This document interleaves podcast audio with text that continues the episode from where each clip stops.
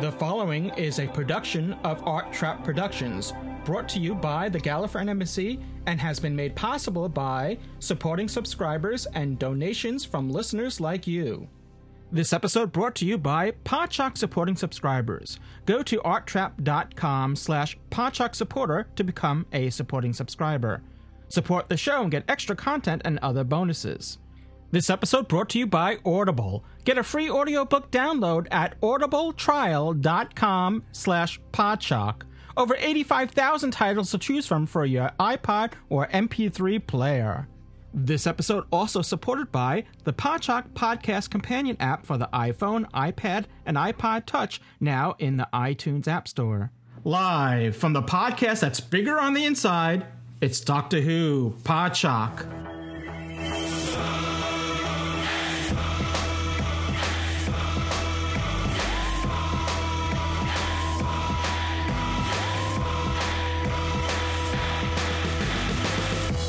The Gallifreyan Embassy presents Doctor Who Podshock, episode 324. This is Louis Trapani, and joining me on this podcast, returning from across the great pond, is Mr. Dave A.C. Cooper. Hello, Dave. Hi, guys, and uh, I hope you're going to thank me because uh, I think I improved your ratings last week. Well, no, you, you, no. no, I the guys imagine did, so, yeah. The guys did a great job. Uh, well done. Well, thank you. It's uh, good to have you back on board. It's uh, always a delight. So, uh, joining Dave is uh, returning once again is Lee Shackleford from uh, from this side of the pond. Hello, Lee. That's right. Hi, hi guys. Welcome back. Glad to be back. So, uh, I, uh, Lee is fresh back from uh, reviewing the Sea Devils from uh, episode 322, which uh, he was joined with other none other than Kyle Jones. Welcome back, Kyle. Welcome back, and welcome back, Dave. Hey. Thank you, guys. See, we're we're fitting more people in the podcast. That's why this is the podcast that's bigger on the inside. Yeah, there's a few portions of the console we need to fill out yet, but we're we're getting almost full control now. But you, but you guys keep changing the desktop theme, and I'm just not sure I like it. Uh, and I don't know why you struck me in this part of the console where I've got all yucky stuff all over my hands. I'm about to think that I do need some round things. You know, you know, I used to have a, we used to have a lot of round things I on the love wall. the round things. Yeah, I wonder where I put them. Anyway, fine. Can never you can never have enough round things. uh Uh-oh. oh. Oh, yeah. The TARDIS heard we that. got too we got too many people in here. All right. Well, um, I'm hoping that everyone's uh, refreshed and good, and we're good to go. I, I here we we're having a little interlude of balmy weather. We're um, in the 20s and low 30s today, so I'm having a, a, a great day. Though tomorrow we're back to the single digits and uh, teens. You know, uh, the next couple days. But you know, I don't know who said it on someone. Someone had uh, while I was complaining about the weather, someone reminded me either on Twitter or Facebook said that you know the way I see it is that we're just one day closer to spring. Good thought. Yes, so I'm looking forward to spring. It's like uh, 30 days away as we record this, give or take a day. No, no, no, you're wrong there. In the TARDIS, it's always breakfast tomorrow. I, that's right. that it, spring was yesterday, as far as we're concerned. Sure. All right. Well, we'll head over to um, to the news. Well, this is kind of sort of just breaking. A uh, friend of the show, Paul Cornell, who's who's been on um, in the past and has always been a friend of the show, is doing. Uh, he's if you're, if you're not familiar with Paul Cornell, he's a writer. He's written for the series itself, but he's also wrote the dis, him along with others had wrote written the discon, discontinue the dis Discontinuity guide. discont- discontinuity dot guide. Thank you. Don't ask me to say that ten times fast. I can't even say it one times fast. uh, among other things. Uh, and he's like I said, he's uh, he's written for the, the, the series proper itself, but he's now he's uh, he's joining um, Titan Comics and, and that Doctor Who line, doing a series of of um, adventures featuring the tenth Doctor, the eleventh Doctor, and wait for it, wait for it, and the twelfth Doctor. A multi-doctor story. They're teaming up um, in this uh, this adventure that he's uh, he's writing, and it should be. Um, It's a five part storyline, yeah. thank you. It's a five-part storyline, and I And if I'm not mistaken, I think the first episode or the first issue of that crossover will be part of Free Comic Book Day this year. Well, um, it says um, there, there's an article that um, in um, Hollywood Reporter, which which reports that the special crossover event launches August 12th. Uh, Oh, this- little later. It's just ahead of it, yeah. But it's but it's this year's Doctor Who Comics Day on August 15th. just ahead, it says just ahead of this year's Doctor Who. Uh, uh, evidently, Doctor Who has its own Comics Day. So it's on August 12th, just ahead of uh, this year's Doctor Who Comics Day on August 15th. And that is Saturday, the uh, 15th. I, I'll take your word on it. Dave is from the future, so he's already been there. Yeah, how was it? Warm. For folks who, if you're having trouble placing Paul Cornell in the, as a writer for the new series, he wrote Father's Day, um, and what I my two favorite hours of the uh, of uh, the new series, I think, Human Nature and the Family of Blood. Um, Excellent stuff. yeah, So, as mentioned in our last episode, 323, um, Hettie MacDonald is now directing, uh, is returning to the director's chair in um, in the upcoming series. They started block two of shooting, and um, and and speaking of favorite episodes, uh, she had directed one of many people, many fans' favorite episode, Blink.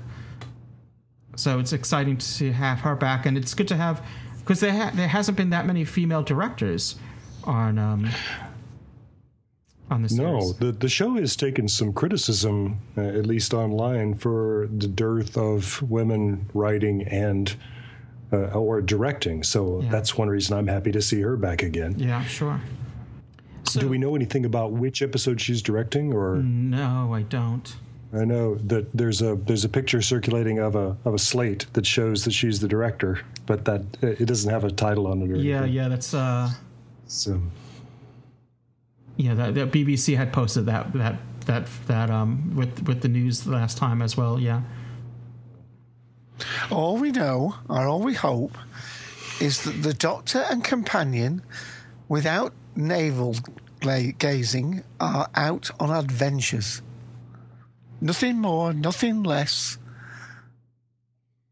Free of all this uh, belly button watching that we've had for the whole of the last series. Here endeth the lesson. ah, it could happen. Now I don't know if this has been confirmed or not, but it appears that um, that the first story will ha- be a UNIT story with um, Gemma Redgrave reprising her role as Kate Stewart. Good. So we'll have It's always difficult this whether whether you know you actually ma- even if we know things whether we mention them or not, uh, and the reason, listener, is because um, some people will be grateful for these little tidbits, and others are sort of putting the, the fingers in their ear and going no no no no no no no no. Uh, they don't want to hear it. That's true. Yeah.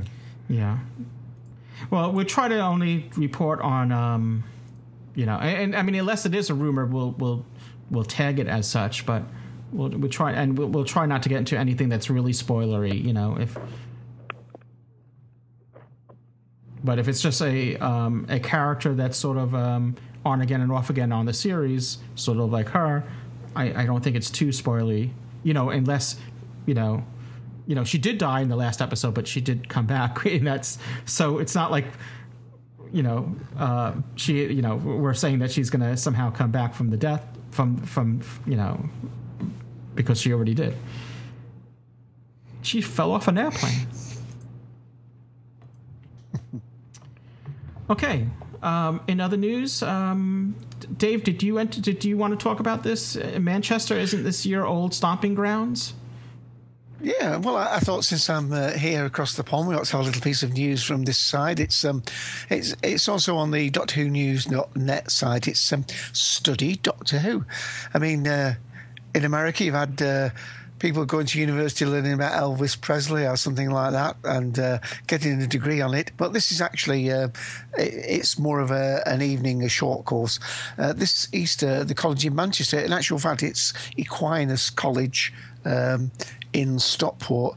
Uh, I think it's named after the famous man Thomas Aquinas uh, from prehistory almost. Uh, but this is a course that will look at the creation of Doctor Who, uh, who's the course will look at the creation of Doctor Who by BBC's head of drama, Sidney Newman, and producer Verity Lambert in the early months of 1963. The course will then follow the history over the following decades, including the 12 Doctors from William Hartnell to Peter Capaldi, uh, and so on. The course will examine uh, why Doctor Who was taken off air in uh, 1989 and how it featured a return in 2005 to critical acclaim course will be led by historian Michael Herbert, who watched his first episode aged eight. Well, I was 17, so that makes me right old fogey. Anyway, uh, his pamphlet, Doctor Who and the Communist, the television career of Malcolm Hulke, was published by Five Leaves Press in January 2015, so just recently. Herbert said, I'm delighted to be presenting this course at Aquinas College. I'm hoping that viewers become fans of the programme, that have come fans of the programme since 2005 will come along. And if you go to Thomas Aquinas College, it, uh, it has it under the adult education banner um, for 11 weeks, Tuesday evenings, 6.30 to 8.30. And I'm feeling guilty now because it's, it's, it's within 10 miles of where I live, I suppose. Hmm. But there once again, uh, Doctor Who is educating, because uh, that was uh, its main when it was first um, created. That was part of its um, I think its its charter was to be somewhat educational, going back in time, doing historical dramas, and then um, and then exploring science as far as doing future stuff. And um, so, but th- this is this is a course that's taking a look at the creation of the series. So, lots of um, history there as well, as far as um, you know, experimental stuff from from the theme music to uh, well, the whole concept of having uh, the the the lead actor change, you know, and it's renewing itself all the time. Uh, a lot can be, you know, can be learned from from the series over fifty. You know, well, it has a fifty year history. Yeah, this is not a free course, but it's um, it's one of these sort of uh, out in the community courses, so it will be a subsidised course, I would have thought. But um, uh, www.aquinas.ac for uh, academic.uk. So it's www.aquinas.ac.uk. I'll go straight to the uh, doctorwhonews.net page and follow the link. Now, our friend James Naughton is teaching at the University of York, right? So he needs to he needs to add a Doctor Who course there as well. and this could also get the uh, the guy from uh, the Minute Doctor Who podcast he'd be pretty brilliant at that sort of stuff anyway. Sure.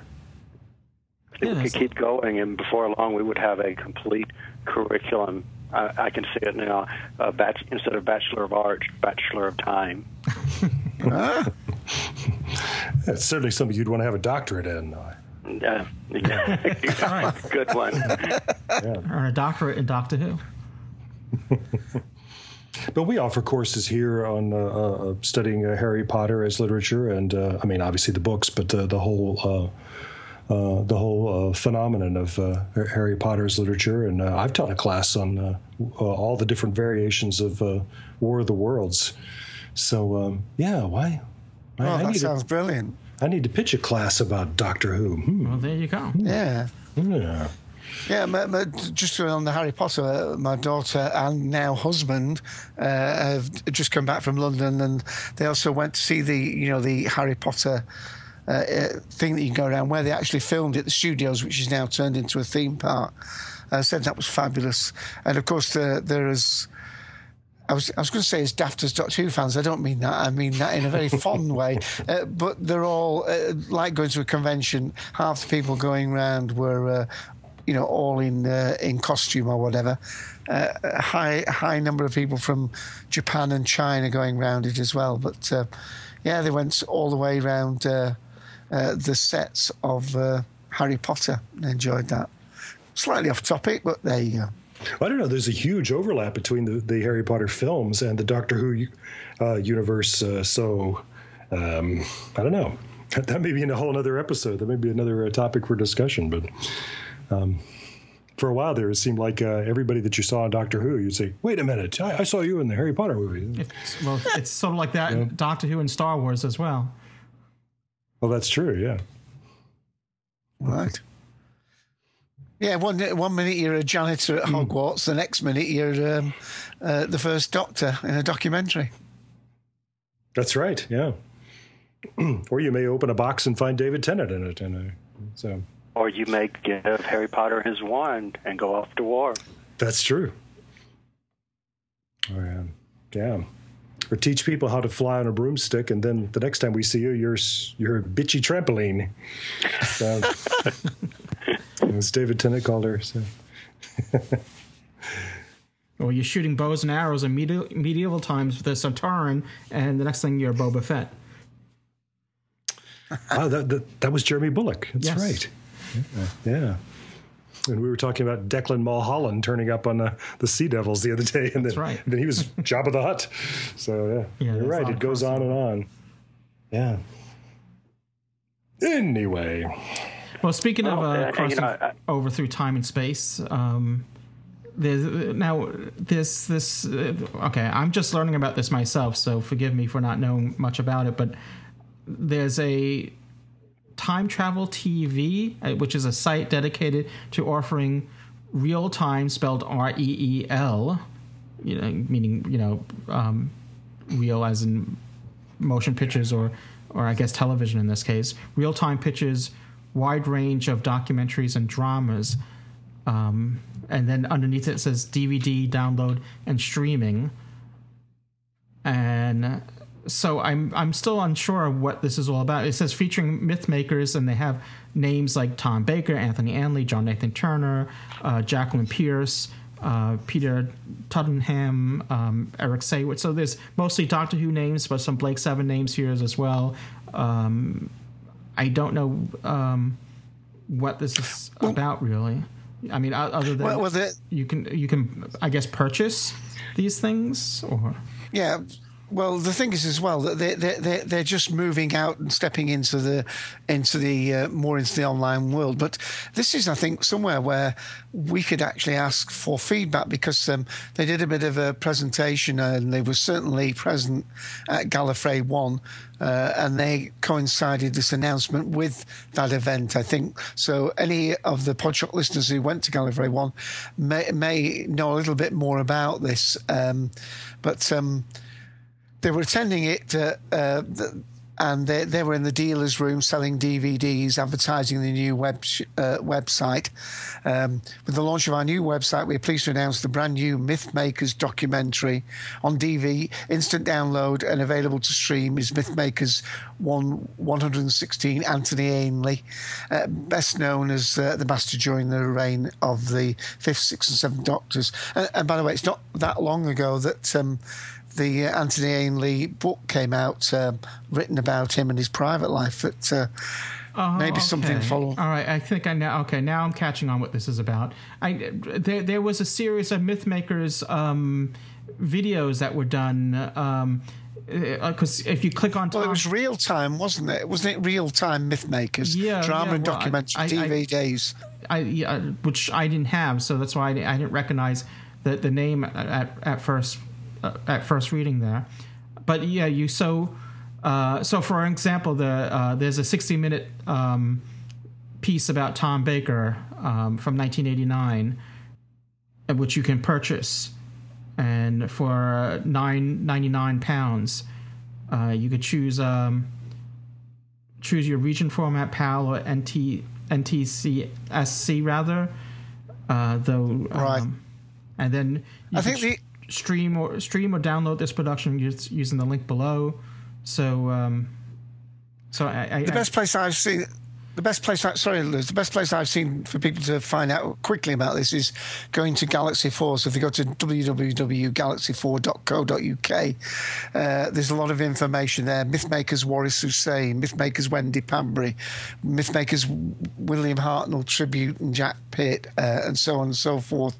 Um, but um, they they are also um, they've just launched a. Uh, a time travel TV TV channel on Facebook. So if you're on Facebook, if you put time travel TV, uh, you'll you'll see their page there.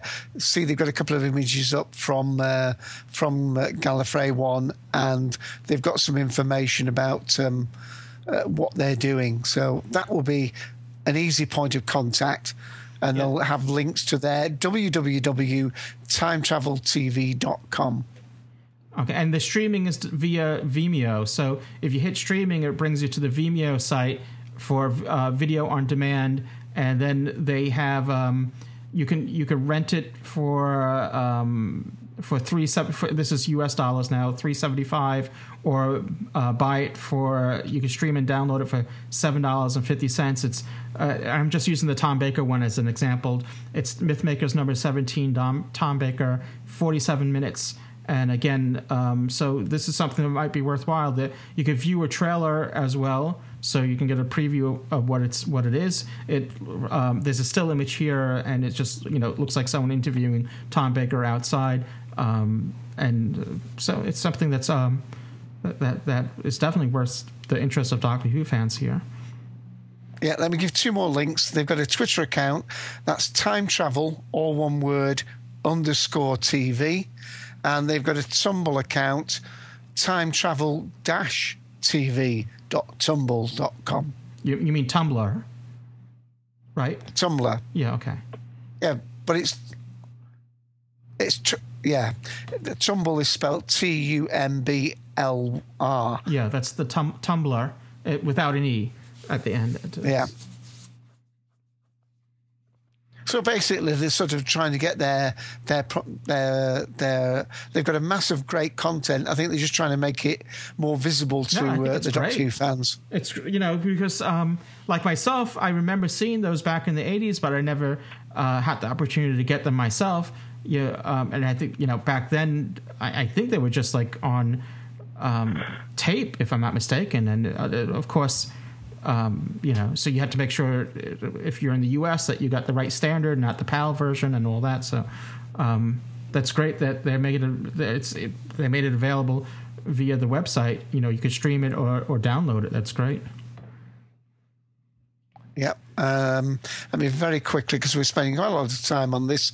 Uh, if you click on the Galaxy 4 page, coming soon, it's got, um, you know, some of the things that are coming out classic audio book Remembrance of the Daleks, classic audio book Full Circle, um, uh, some figure sets. So an awful lot of stuff there.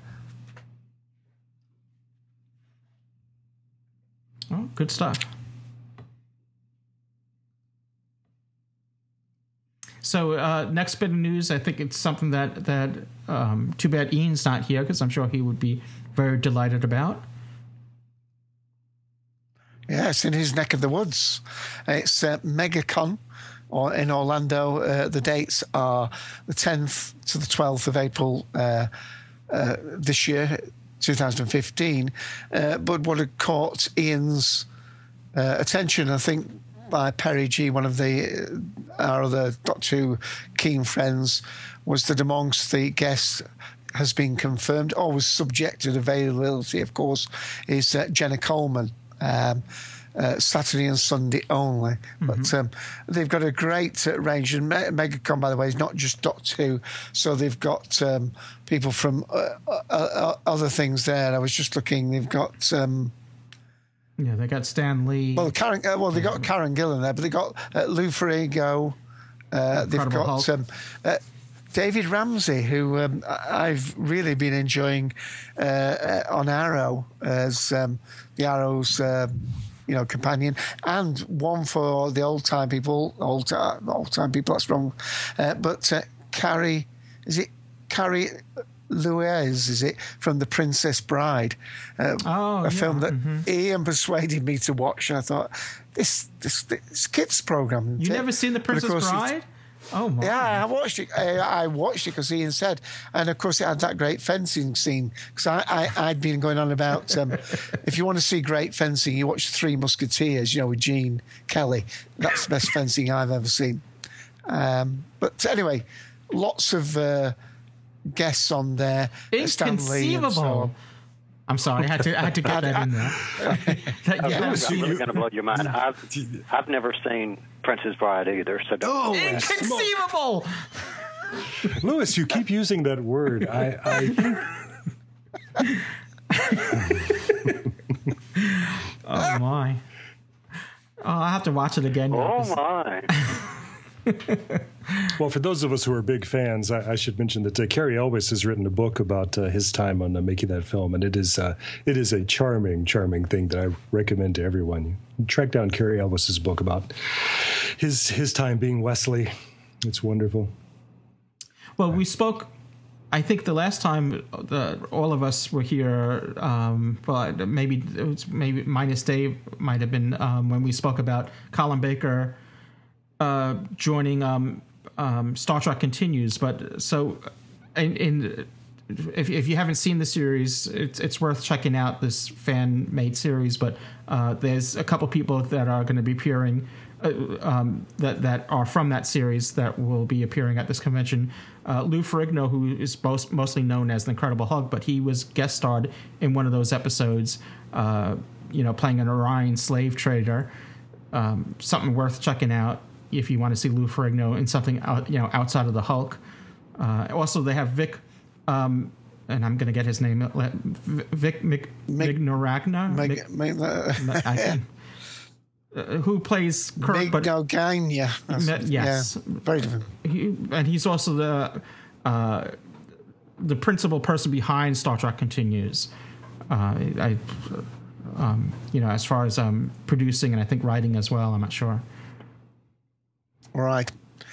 Um, uh, Summer Glau, who uh, uh, currently, well, certainly in season two is on Arrow, and uh, Sarah Wayne Callies is it from The Walking Dead. So um, MegaCon is obviously a very broad church of uh, fandom. So there's something for everything, everybody there. And this is um, in Florida, right? Orlando, yeah. Yes. Okay. All right. Well, those in those in that neck of the woods, something to keep your eye out. Uh, or April 10th to the 12th. That's correct. Yeah. All right. Cool. Further on in the news, uh, Kyle, I think you did. You want to um, make any mention of this? The well, I I had. Um, I'll, I'll mention it briefly. Uh, any of our listeners who are following the, um, I believe it's the Eighth Doctor Adventures uh, there is Dark Eyes 4 coming. I think it's a new series, and there's another version of The Master that is, um, of, of, course, before Missy, and um, starring Paul McGann as the Eighth Doctor. Don't really know much more about that, but I saw that and I thought that was interesting. So I said, well, we'll share it with our readers. Not our readers, our listeners. Well, they may read as well. but they mostly listen. well, I have a habit of referring. I, I, I get called on this all the time. I have a habit of referring to issues of a book or like a magazine as episodes, and the reverse, uh, television episodes as an issue. So um, that's just once again, I swibbly wobbly, switchy switchy.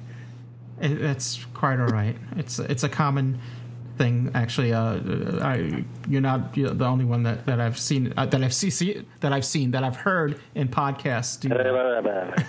exactly. So yeah, that's uh, Big Finish, uh, which uh, does excellent audio adventures, um, continuing adventures of Doctor Who. Uh, you know, using um, all the doctors that are available up until, um, you know, uh, I guess up until the eighth uh, Doctor that they have the the rights to use. Let, let, me just mention that, the, as with previous sets, Dark Eyes 4 is a four part serial written by uh, John Dorney and Matt Fitton. Um, a, uh, a, Life in the Day, and then uh, The Monsters of Montmartre, I think that is, and then Master of the Daleks and Eye of Darkness. Oh, good stuff. As Big Finish also announced that there's going to be some more in the uh, Companion Chronicles series. Um, I think there's some more Big Finish coming out with that. I haven't got the details to hand, but it's um, these these are uh, Big Finish stories where the, uh, the story is told from the viewpoint of the companion. Our uh, major character, are somebody who is. Um, you know, we've had these debates before on this of who who's a companion. Have they got to have travelled in the TARDIS to be considered a companion, and so on. So, so mm. it, it it it includes people that are not what some people would consider strictly companions, but are obviously key key um, members of the the Doctor Who fraternity, as it were. Excellent. Okay, well, we'll be right back with the big question What does Doctor Who mean? we'll be right back. We're going to explore the, the, this ultimate question Doctor Who? right when we come back.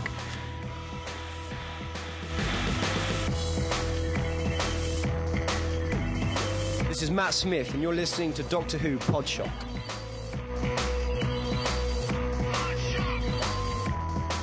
Hey, have you tried Audible yet? Audible is the premier provider of digital audiobooks. Audible has over 150,000 titles to choose from in all different genres, including thrillers, business, romance, comedy, and of course science fiction, plus a whole lot more. Audible titles will play on your iPhone, Kindle, Android, and more than 500 devices for listening anytime and anywhere. And for you listeners of Doctor Who Podshock, Audible is offering a free audiobook download with a th- free 30-day trial, so you have a chance to check their check their service out. To download your free audiobook, simply go to audibletrial.com slash. Again, that's audibletrial.com slash podshock for your free audiobook. You can't get to that URL now? Have no fear. Go to our website, podshock.net. You'll find links to the offer there as well. Now we usually give you a little sampling of a audiobook selection. This week I'm not going to do that. Uh, but they do have a huge selection of Doctor Who titles, over like 260 titles there of Doctor Who alone. Forget you know all the other science fiction, um, you know genres and whatnot that they have there. But uh, you can choose from uh, some some new releases such as Doctor Who and Remembrance of the Daleks or Tales of Trenzalore, which is a uh, 11th Doctor story. The Remembrance of the Daleks is a seventh Doctor story, or a fourth Doctor story, Full Circle. Or you could even get a War Doctor story, The Engines of War. If, if you're a 10th Doctor fan, one of the popular ones is The Stone Rose. I know we, we played uh, a clip from that on a previous Doctor Who Podshock. There's even a 12th Doctor story, uh, Silhouette. So many to choose from. It doesn't have to be a Doctor Who title that you can choose as your free selection. Uh, you could choose uh, from whatever tickles your fancy. Though we have um, good word that you're interested in Doctor Who. So again, to download your free audiobook, simply go to audibletrial.com slash podshock. Again, that's audibletrial.com slash podshock for your free audiobook and check it out. And if you decide it's not for you, you can cancel and keep your free audiobook. It's yours to keep.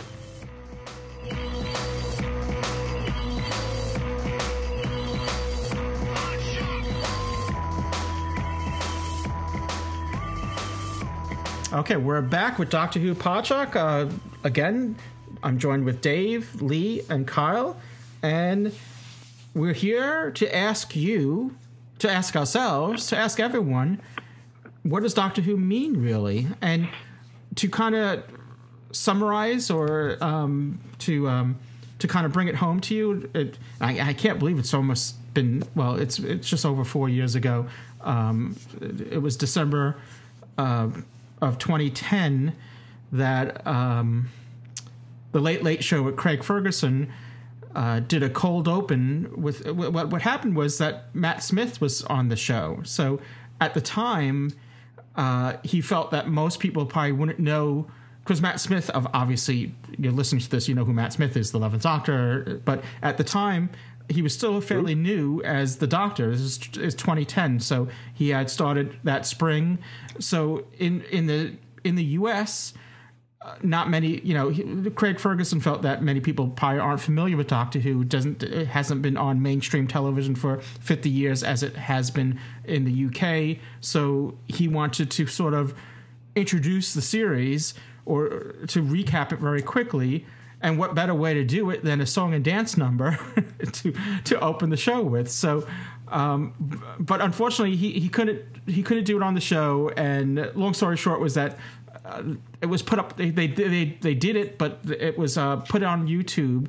And um, and if if you haven't seen it yet, I'm sure if you listen to this, you probably have. But if you hadn't seen it yet, it's available on YouTube. And just to kind of refresh everyone, uh, this is the this is the audio from it, just to give everyone a refresher.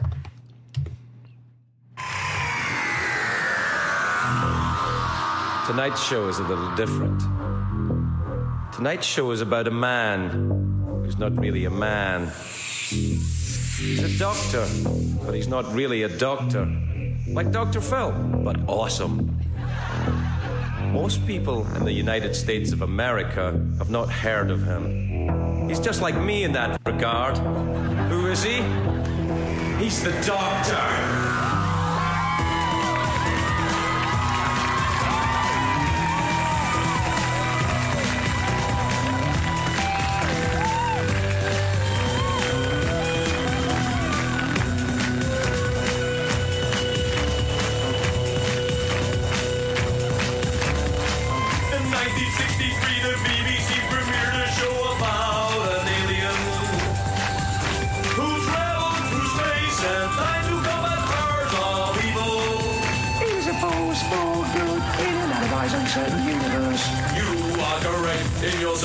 of his character might remain.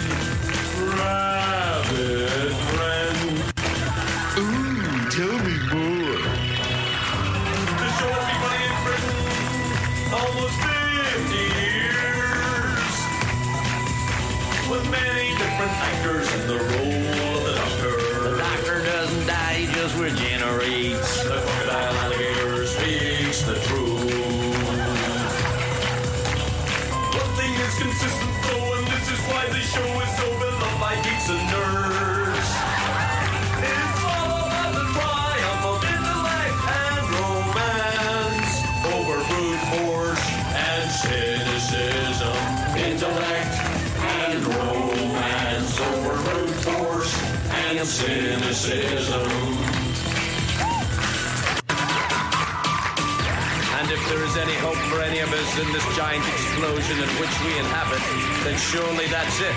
Intellect and romance triumph over brute force and cynicism. Right, Doctor? Absolutely.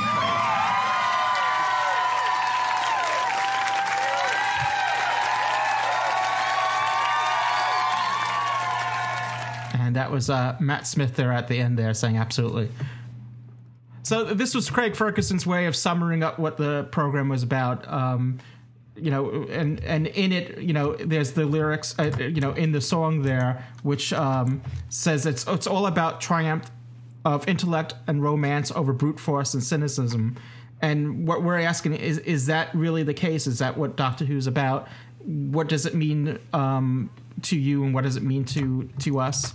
Personally, I, I think for each of us, it probably means you know we have our own meaning that we take from the show, and so I thought it might be interesting to sort of go around and, and find out you know what it means to us, and and this is not to say that ultimately this is the right meaning that, that you should apply to it or i think it's it's personal to anyone, you know, what the show means to you and, and what makes you a fan of it and what attracts you to the program. And um, so obviously Craig Ferguson had to sum it up very briefly. And, and, and I, I, I agree with that statement that he, you know, um, you know, brute force over, um, you know, uh, I'm mixing it up now. Uh, uh, what, what would Freud say?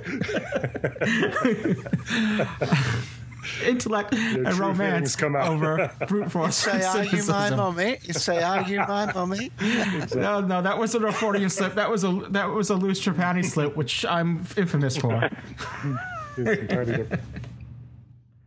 Would I be wrong to say that um, wouldn't apply to you three as well as um, do, do we all agree that might have that's probably it wasn't off the mark, but but but he had you know, you know that statement isn't off the mark, right?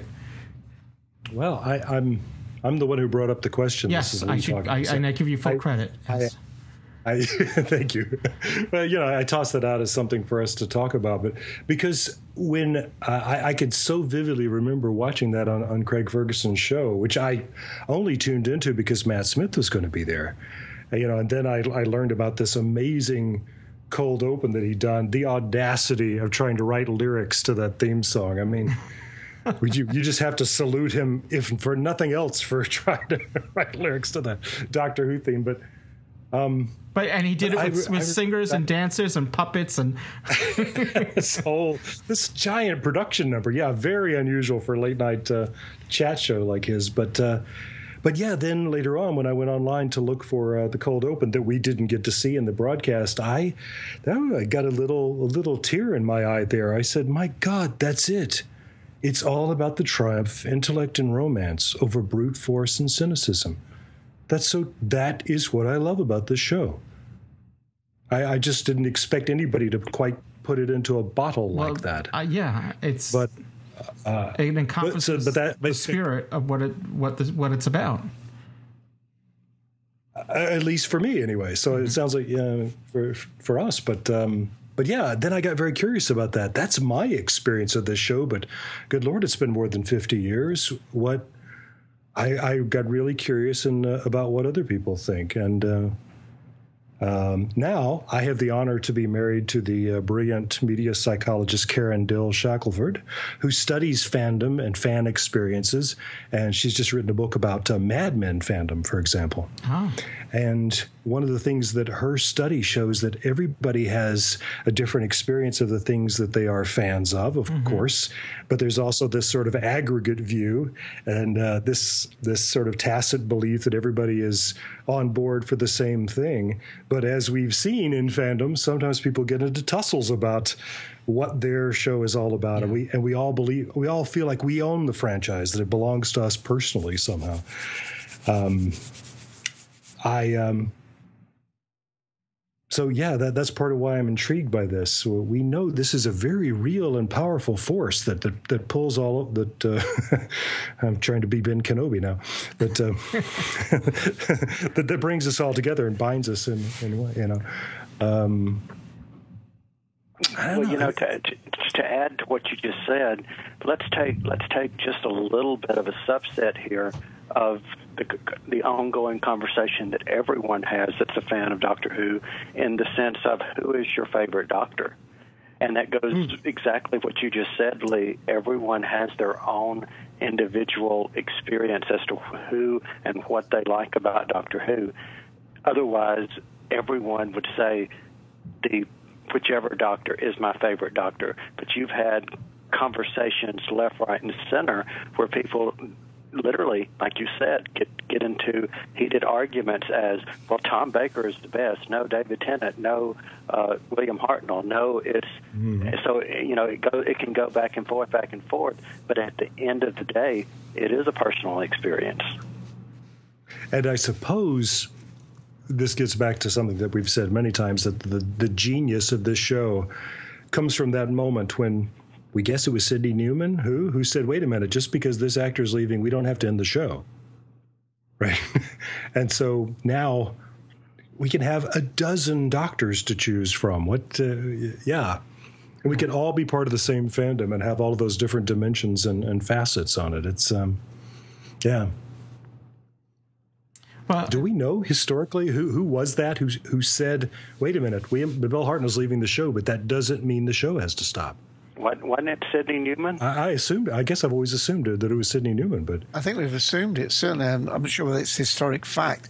I mean, one of the um, things we should mention, of course, is that the, the adventure in time and space that tried to encapsulate the sort of uh, genesis of uh, the, the story.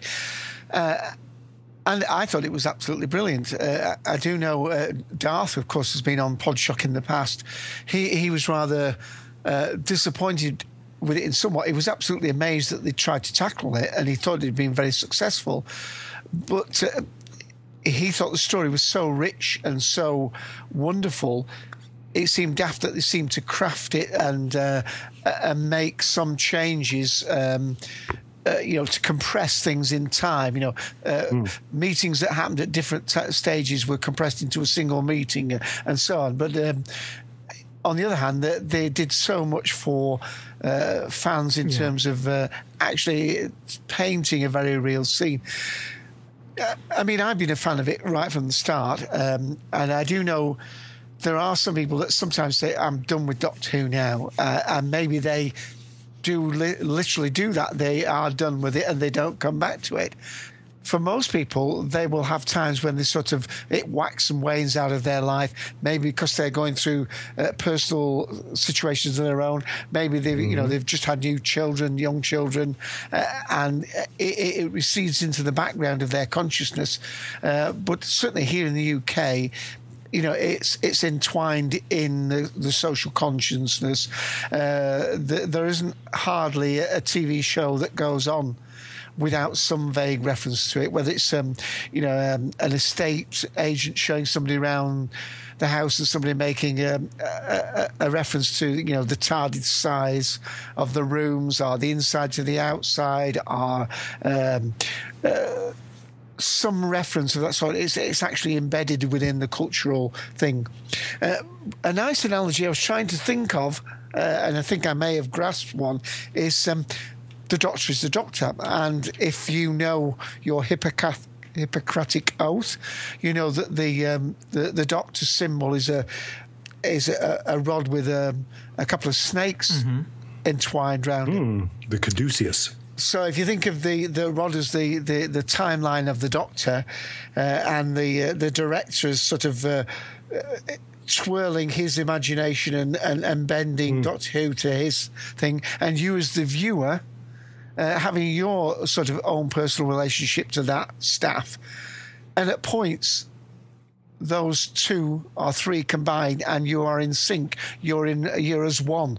And there will be many people that would say you know uh, the Russell T Davies era uh, was you know their era. That's that was their storytelling the humanity that he brought to it the way he could have uh, conversations the the way he wrote uh, you know the speeches and the the, the real interrelationships.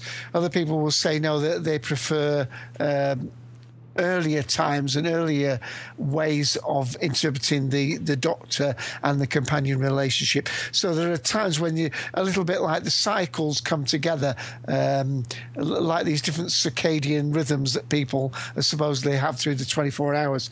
Uh, and then there are times when you sort of phase off it. I phased off it somewhat a little bit when. Um, although I love Steven Moffat, I was very keen for him to come, and I love the work that he did with um, uh, Blink and so on. Um, but then he kept saying that he, he, wanted the fairy tale element to be more prominent, uh, and that I didn't like. I didn't like the way he took the master into this sort of maniacal type thing. I much prefer the Roger Delgado, mm. the cool, uh, well, back to um, Sherlock Holmes again, isn't it? Uh, yeah. So uh, I think um, Doctor Who can return but ne- and recede, but never leaves a person who's become a Doctor Who fan. Uh, it's almost part of their childhood, part of their growing well, up, and is a, well, a familiar blanket sometimes. William William Hartnell said once, and I'm paraphrasing here because I don't remember the exact quote, but he said something to, along the lines that once you're touched by Doctor Who, it stays with you for your entire life. So, yeah. something like that. Um, I'm sure if I look up the quote, I can find it, but it, it just goes to what you just said. Yeah, I mean, we've been put through lots of things.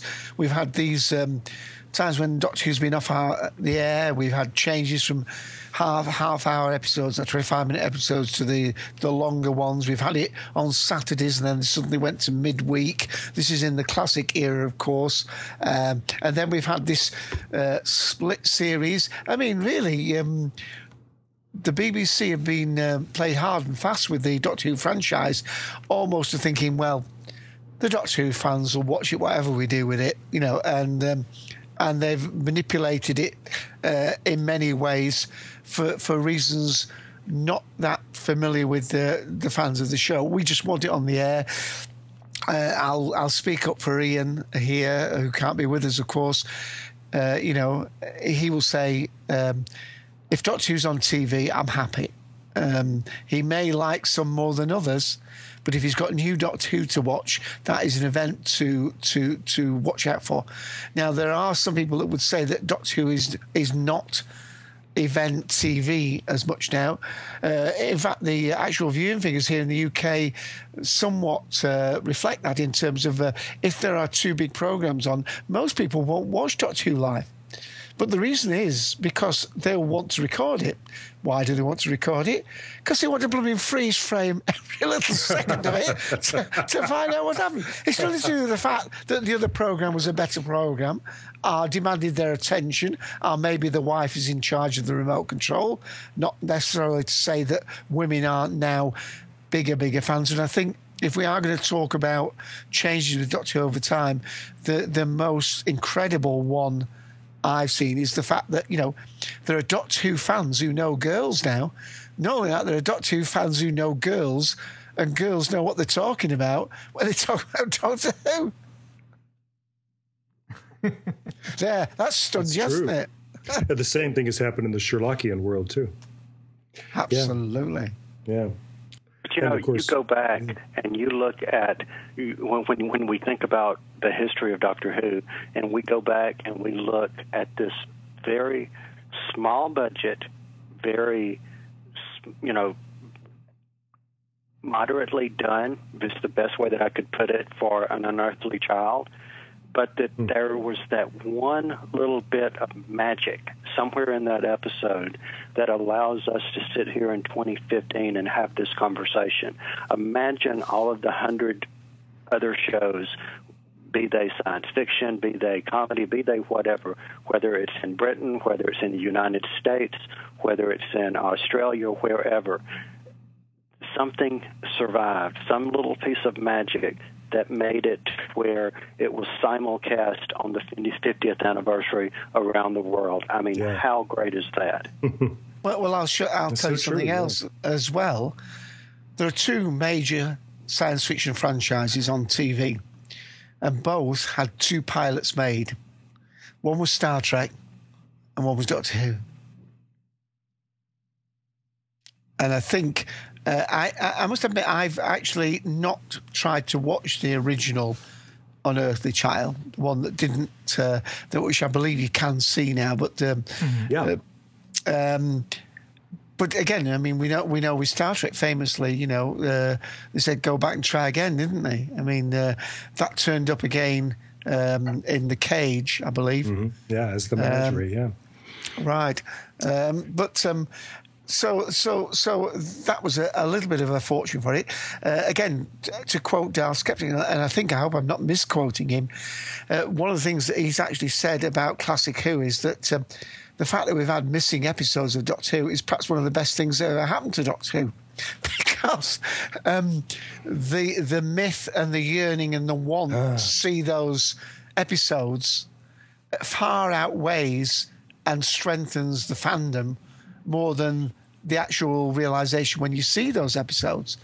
Uh, maybe if you saw the, you know, you suddenly see a missing episode of the Underwater Menace or Galaxy 4 or whatever. Now, I would take out of that equation. Mm. The, the the two recent ones that we talked about, Louis, a while back, um, you know, uh, Web of Fear mm-hmm. and the uh, the the enemy one. And, yeah. Um, uh, the, the the two back to back enemy of the world, the two back to back second mm-hmm. Doctor stories, the ones, which to me really lived up to my memory of them. Well, I was just going to uh, bring that up because it, you have the unique perspective of many of these many many of these missing episodes. You may recall from your own memory watching them, you know, where some of uh, us, like many of us Yanks, if you will, you know, never saw them. So, you know, we only have the audio perhaps to go by, but we don't, or, or the novelizations, but, um, but we never seen them. But you, for you, it's they're they're missing, but you have a, but they're, but you also have a memory of them as well. Yeah, I wish I had a better memory of him. I'd love to, if I was ever going to go under a hypnotist, it would be to sort of recall those. I mean, I often tease people. I say one of my favourite Doctor Who stories is the Celestial Toymaker, mm. and people say, "What are you talking about? Nobody's ever seen that." I said, "I did." yeah. Okay. Well, I, I, that's pretty cruel. For you. Do, do you recall uh, Power of the Daleks, the first uh, Troughton? Oh uh, yeah yeah, with Victoria, that that's with Victoria, about? isn't it? Yeah. Uh, yeah, um, I, I don't remember all the details. Obviously, I, I don't. But um, I, I, to, to, use the word powerful seems uh, uh, too simplistic to use. But yes, they, they were very, very good stories indeed. Uh, the other thing about Doctor Who, then, as well, slightly sidestepping your question, is the um, the fact that they could you know, if a story needed seven episodes to tell it, it was a seven episode story. Uh, I mean, there were occasions when, no doubt, that they had to sort of extend stories. We we we, we know stories where uh, they've actually used a story. Uh, they've had to go. In, in fact uh, even going right back to the beginning, um, from that time and space, you know, Verity Lambert saying, we've got to go with this next story. But goddamn machines, one-eyed fingers. I don't wait. I didn't right. want any bug-eyed. But we had they had to go with it because that's the only script uh, that they had ready, even though they didn't have the um, the creature itself. I mean, there are so many things. Um, I don't know, the psychologists talk about gestalt, or gestalt, but uh, it, it is the coming together, isn't it? I mean, a little bit like Blake Seven. Blake Seven was a very could have been a very run of the mill B movie, uh, but it, it just clicked. Mm-hmm. I mean, all of us have seen movie. I mean, if you if you if you go to something like, um, oh, um, what's the one with the pods? The sci-fi one with the pods? Um, Invasion, of the Body, body Snatchers. Invasion of the Body Snatchers. Really, it's probably a low budget film, but a, a, a fantastic mm-hmm. film. Mm-hmm. You know, um, people have been talking about uh, the original thing um, uh, from another from another planet. Um, brilliant, not the John Carpenter one, the the original yeah. one that mm-hmm. uh, was based on it. From another I mean, some of the yeah, thing from another yeah. world. Yeah. yeah, I mean, sometimes low budget doesn't mean. I mean, they said that about Casablanca. People making Casablanca didn't think it was anything out of the ordinary when they're making it. But the chemistry, as, as Kyle said, sometimes the chemistry just happens. Yeah, and there's a reliance then on on wit rather than uh, throwing expensive things at the screen. I, I, think that's part of what Kyle was touching on a little while ago. That you can see it there in Unearthly Child. It's like we we know that this isn't a multi million dollar production, but but listen to this dialogue. Look at these performances. Look at how smart this is. Uh, oh, somebody yeah. on a somebody on a, online was asking the other day. Um, you may have seen this, Louis. Uh, they say, "What what is the moment when you became a Doctor Who fan?" And I and I realized I remember. For me, it was seeing Genesis of the Daleks and that moment where the Doctor is ready to blow up the nursery. Ah. Have I the right? Mm-hmm. Have I the right? And he can't do it. And I thought this may be the biggest idea I've ever seen on a on a low budget TV, you know, TV uh, sci-fi adventure show. I, I have the opportunity now to destroy my enemy. Should I be doing that? Don't I become them when I, you know? Mm-hmm. And I, that's uh, that's when I was hooked. I said, "I'm coming back for more of this." So, so, that must have actually resonated very greatly with you when we, we get uh, the Ninth Doctor, a wounded Doctor, uh, one that's performed genocide. Um, it just shows you can you know you can relate to the fact of how that you know has weighed so heavily on the doctors, right? Uh, with the Tenth Doctor and so on, and then and then I mean, I don't know whether I feel right about this uh, inserting the War Doctor there. Um, I mean, I would, in some ways, I would have liked Paul McGann to have taken that story forward, but. Mm. Um, but then again, that's where yeah. we come back to our internal interpretation of how the Doctor should develop and how his adventures should be and how the showrunner gets. I mean, let's face it, if, if you had the power, if you were the showrunner, you'd want to mould it towards your uh, idea of it, and and we've been really very blessed with the people that have been in charge. They've always been people. And because the, the sheer length of the the uh, thing, you've got people like David Tennant. He was a fan first. Peter Capaldi, a fan mm-hmm. first. It's yeah. utterly marvelous. The growing up to get to actually be the doctor. Yeah.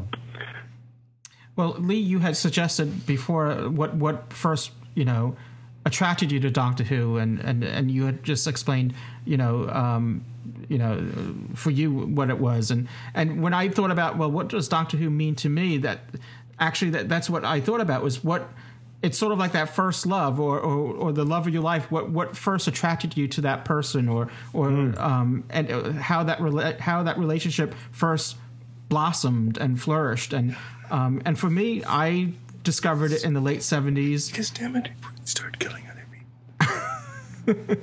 I discovered it in the late 70s and fell and, and basically um, the romance began in the 80s and early 80s and that's really when my love affair of Doctor Who started. And it come and for me it's really the the title says it really well. I mean Doctor Who uh, you know, it's always said that it should have been a question mark there because mm, yeah. it, it, it comes down to the the title character really per, uh, personifies the, uh, the the, the series and, and, what it means to me. Here we have an alien who's eccentric and um, but he's himself. He doesn't care what other people think. He dresses the way he likes, and um, he's curious. He has this uh, childlike curiosity. He's always asking questions, and he's anti-authoritative. He's, uh, you know, it, it, this anti-authority streak through the whole series. He was running from his own people, and and and I, I realize that some of this stuff doesn't apply to the series today. But I'm going back to when I discovered it and and and the, what attracted me to it because at that time we just had here in in, in the U.S. before um, again putting his mindset back in the in in the late 70s early 80s this is before Star Trek the next generation this is we were in a deficit of science fiction and uh, as a, and I've always been a science fiction fan so uh, here I, I stumbled across this series I had heard about Doctor Who before but I hadn't seen it before I, uh, I, I came across it on a Saturday morning here. They were showing it. They were showing two episodes back to back late Saturday mornings, and I started watching it. Then it was Tom Baker, and and and this is what what compelled me. These these aspects that here you had this character that was fallible, who wasn't Captain Kirk, wasn't he wasn't off to try to sleep with everyone that he meets, you know. And uh, yeah, I, am not saying there's anything wrong with that, but I'm just saying this is something. It's, it's an alternative to what it was different. It was yeah. different for us, yeah.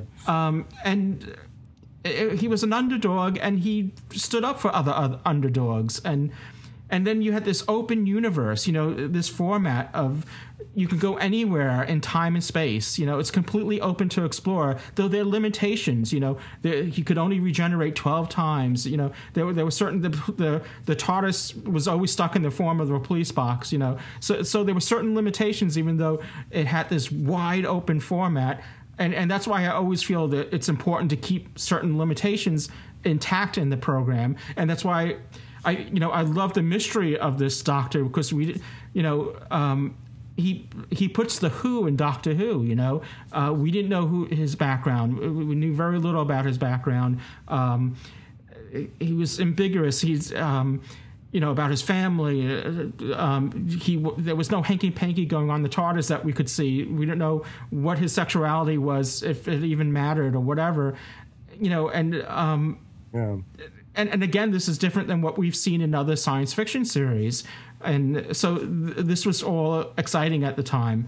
Uh, and at, at that time, there were cliffhangers. You know, speaking of excitement, you would get you would Oh yeah. they were half hour shows and then they would leave you with this cliffhanger and you had to wait till you know the next episode to find out what happened you knew you know he was going to get out of it but how you know he, you know him and his companions and um and speaking of companions it, it's it's a show about companionship and friendship because um, even though I, I do enjoy an occasional story of just the doctor without a companion, but the companions play a crucial job. Um, you know, is intrinsic into in the series, and um, you know, and, and and he relies, he seeks out companionship and friendship. You know, as, as opposed to sexual relations. So, and and humor is always part of it. You know, um, again, my introduction was Yes, with it. Tom Baker, and you know, he was always injecting humor in in in. He, things. No matter how serious the situation was, he didn't take things too seriously. You know, and and when he did. You know, he, it was it was a call to action because that's you, you know if if he's upset and he's angry, you know things are really bad um, the Britishness of it is also part of the fabric of Doctor Who, which you know. I- e- Even if there was to be, you know, um, another production that's helmed by, you know, Americans or Australians or French people, it has to remain British. You know, it, it, it's Yeah. part of what the series is. It's it's part of if it's it's part of its fabric. Um, Even when it's made in Canada, it's still British. Yes, you know. so basically, I mean, all these like ingredients came together, and and is to me is really what you know, you know, uh, other than the larger, you know, um, wider, you know, um, definitions, but but these little ingredients all come together and. Um, you know, this. I always say that the thing that that's great about Doctor Who is it's all about stories and characters. You know, it, t- stories and characters triumph over you know shoddy effects and, and shaky sets. You know, because it, it really is. I mean, it, it didn't matter if it you know the effects paled in in comparison to what we've seen in Star Wars or you know again putting your mindset back in the late 70s it didn't matter because the stories were there and the characters were there and that's really what what gripped you and and kept you going you know uh, you could you could you could actually turn the TV off you know turn the, the the picture off rather than just listen to it and it will still be just as compelling though you want to watch it The shows for which we only have the audio track surviving, yeah, some of them Exactly. Mm-hmm. make very satisfying radio shows. They're, yeah, they're splendid. Yeah. Wow. Yeah, I- hmm.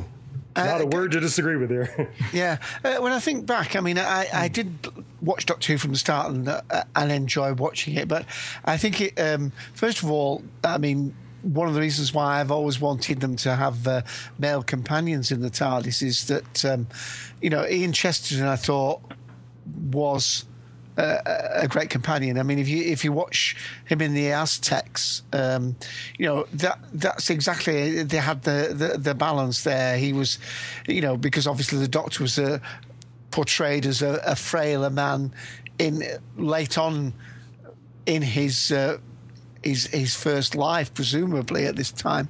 So um, I, I always identified him. So that meant that um, when Patrick Troughton came along, um, I thought he was he was actually my favourite Doctor. Well, actually, my favourite Doctor all the way up until the tenth Doctor and David Tennant. Um, but even that. Uh, I I found it a little bit of a, an issue when he first started. I hated that stovepipe hat that he wore right at the beginning, and uh, as soon as he got rid of that, that was all right.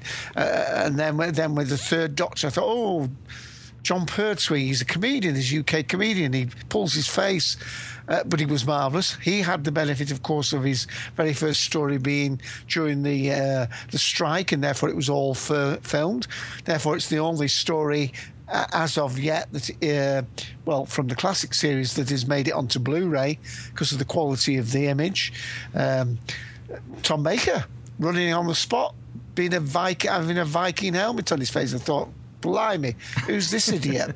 uh, you know what I mean? And uh, I think he'd been had he been in the Seventh Voyage of Sinbad before that. Mm-hmm. Um, Gold, so, Golden um, Voyage. Golden Voyage, thank you. Yeah. So uh, I was a little bit, uh, you know, miffed about that. So. Um, yeah. Uh, and by the way, I think I, I, made a mistake earlier when you were asking about Power of the Daleks. I said uh, uh, Victoria, didn't I? It was Evil of the Daleks. She joined. It was Polly that was still in the Power of the Daleks. Ah, Oh, yes, yeah. yeah, yeah, Polly and So uh, uh, uh, I make enough mistakes without you getting an email about that. So uh, correct that. Do not Um, send emails to Dave. yeah. Uh, uh, so and then I mean uh, we can't go all the way through. Uh, But it's an Um, interesting point, Dave. about- as far as uh, Jon Pertwee, he was he was known as he was a comedian, and he and everyone thought you know he was going to take this role and and and you know have fun with it and as a comedy role, but he took it the other way. He played it very serious. You know, and, you know he he brought the whole James Bond aspect to Doctor Who, and uh, it's interesting. You know, you reminded me because I had forgotten about it, but yeah, but when he was cast as Doctor Who, he was known as a comedian, and people, you know, he, he did the Navy Lark. He's he he was he was known for his comedy, and did the Navy, he did the Navy Lark for about 25 years on radio. Uh, it was unbelievable. Uh, and if you've ever, by the way, if you ever find a YouTube, there's a, I think it's on YouTube, uh, but there's um, a long interview of about an hour with Jon Pertwee, and he had a one man show based on it. It might have even been a recording of that.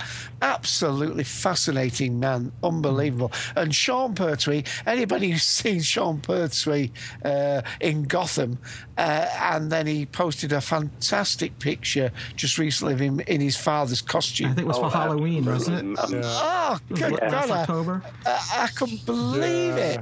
Oh, when I saw that, I said, "Hey, that's cheating."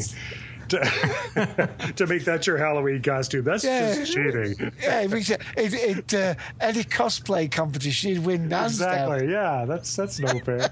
yeah. Um, but then, you know, so, uh, uh, and, and then we go on. I mean, um, Colin Baker, S- Sixth Doctor, uh, one of the advantages of Doctor Who being on so long is that he's had time to come back into the franchise through all those marvelous, uh, you know, big finished audio things, uh, shown great. Uh, the um, the Eighth Doctor from just the TV movie, which well, again, you, you, I mean, people people have a philosophy in life, don't there? Some people that think, uh, well, it happened, it happened for the right reasons or whatever. I mean, American British co-production of the time. It didn't really work. Put uh, Doctor Who back ten years, but if it hadn't put Doctor Who back ten years, would we have had the absolutely unbelievable quality that we've had? And uh, guys, are you ready for it? When did you say it came back? 2005. What year are we in now? Now, ten years on. It- Unbelievable. Next month. Doesn't seem like it does it. I think it was March. Wasn't it March 26th or was it the 24th or something? March 26, 2005, yes. Yeah. So we're a- approaching the anniversary of 10 years. I, it's hard to believe. Yeah, you- you- there'd be some young whippersnapper, you know, age 20 or whatever, saying, Oh, I remember when the. Uh, the ninth doctor, he was my doctor, and you're thinking, well, that was only about two years ago. Right. It feels like it. Well, like I said, when we were talking about the cold open, I can't believe that's almost five, almost a half a decade. That was 2010. I mean, Right. granted, it was December or um, maybe late November that uh, that episode went out, whatever. So, uh, but still, But we, we hadn't seen a lot of Matt at that point. We didn't. yeah, we, We did, only saw didn't his really first know who it. his first series at that time. You know, Yeah. and Mm-hmm. he was so fresh and new at the time. But uh, just brings back to the, the original question, I suppose. Yeah, I think that uh, the, the the song and the the words um, that that were in that little supposedly five minute humorous thing did capture an awful lot about it. I mean, uh, who can remember the you know if we go back to certain episodes, go back to is it Tooth and Claw when they're um, you know they're locked in the library uh, or somewhere else, and there's uh, you know. Uh, you know, we're away from the weapons. We've got no weapons. And he said, You're surrounded by weapons. The Books. books. I mean, how how many? Te- I mean, uh, we've we've had uh, the tenth Doctor in Shakespeare Code or whatever it was say, you know, uh, you know, all, all, the lectures of about Shakespeare have thrown their hands in the air because he's talked about you know gay love or something, and and yet there must have been an awful lot of teachers that have been pleased that you know the doctor said you know the greatest weapon it, you know basically the, the pen is mightier than the sword mm-hmm. in, in modern day language it's unbelievably good. Again and what and about all? What about all the fan create, all the creation that goes on it? The people making TARDIS, uh, knitting things, uh, writing fan fiction, writing adult fan fiction about it. Um, women. Uh, I'm not quite sure how, how this has suddenly grown, but it's an absolutely marvelous thing where you know the, there are female tenth doctors in cosplay and uh, all sorts of things. The, the, the, I well, don't think you can underestimate. all the doctors had have female well, all of them. Yeah, yes, you can't yeah. underestimate oh. what a boon to fandom women adopting it is. And, and, the other thing is the the international scale of it, the the sheer number of uh, um, you know countries that have done. Then things like the you know Doctor at the proms. I mean, how many TV shows have you know, two or three proms. Right. Unbelievable. Get to perform events. at the Royal Albert Hall. Yeah. Absolutely. Well, I mean, Dave, you, you just yeah. touched upon something there that brings me back to 30 years ago. You know, um, I mean, th- this year also marks the 30th anniversary of the Gallifreyan Embassy, and it's one thing that I've always noticed back even 30 years ago with fandom when it comes to Doctor Who. It seemed to be when it comes to Doctor Who fans a more of an even split or more of an even mix between male and female fans, where um, it seems more leaning towards male fans when you think of Star. And not to say that there's not a lot of women Star Trek fans by no means. I'm just saying that. The ratio seems to be more weighted on male fans, at least that I was exposed to at conventions and, and gatherings and whatever, and and um, writings and whatever. Um, it, it, seemed to be that way, but not with Doctor Who. It seemed more evenly split down the middle when it came down to um, you know gender. You know, um, as far as ratios go. Well, uh, uh, in my ear, I can hear Ian, time travelling now. I can hear Ian listening to this saying, David, mention what my wife said. It was David Tennant and Dr. Hottie. That's what got them in. yeah, yeah, I believe so. Yeah, I remember that that, uh, that his wife called her Dr. Hottie. Yeah, yeah better, than, is, better than Billie Piper's name for him, which I won't repeat. Um, you remind me that when I went to my first Gallifrey, something I'd always wanted to do, always wanted to go to the Gallifrey One convention, and my son and I were coming down that big uh, escalator. You you guys know mm-hmm. the one I mean? Yes, the one that goes downstairs. And uh, right, and um, the first thing we saw coming down onto the main floor was a, a young woman dressed as the tenth Doctor, and a young woman dressed very convincingly as Captain Jack, and the two of them were locked in a passionate kiss. And my son and I both said, well, there's something you don't see every day. um, but it was it was welcome to the new world of Doctor Who fandom. This is what I knew. This is not what I knew in the 70s and 80s. And uh, I said, well, this is a whole new world. This is amazing. Um, with something has been touched on on a universal. I don't know. well, I think we've talked about how it's changed, how it's developed, how it's grown, and how it's steadfastly maintained. You know, uh, the, the the audience. Once you're grabbed by Doctor Who, most people stay with it. What do you think have been the um, the parts of Doctor Who that have been unchanging? Things, elements that maybe if they had have changed, may have threatened this this uh, this love and lightness and, and thing? Is that are there some yeah, things yeah. they mustn't change? A great question. Yeah, yeah. I, I, was wondering that too. What would it take to run us off from this fandom? That's I think it's a great question.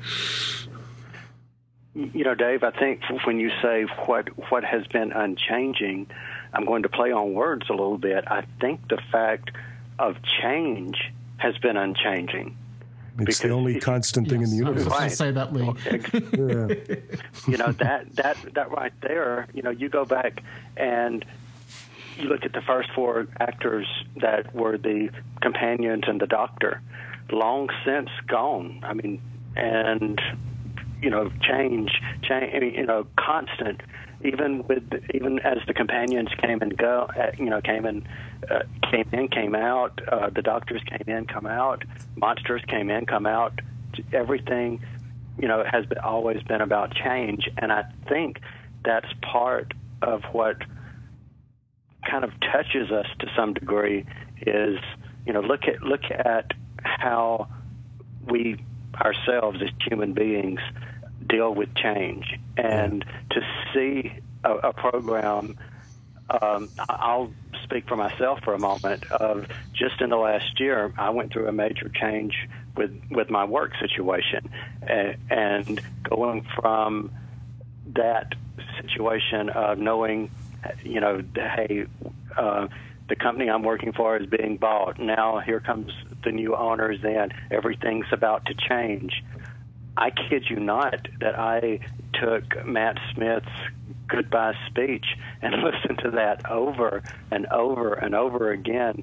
Sure. Uh, and it, it was, you know, almost soothing to Mhm. know that yes, we do change, and um, you know, but that I'll always remember this, and uh, that was, you know, just like a, for me, it was just a good way to help transition to a next stage, and I think if you know, regardless of who the fans are, whether they're male, whether they're female, whether they're young, whether they're old, whether they're on this side of the pond, whether they're on the other side of the pond, wherever they may be, if you take the premise of Doctor Who and you look at it for what it is, you will find something in it that you can relate to and use that for whatever you're going through, whatever you're experiencing, and you know share that with other people. So, I mean, I know that's a little phil- philosophical to some degree, but again, from my own experience, that a sh- television show could bring that is just amazing. Yeah.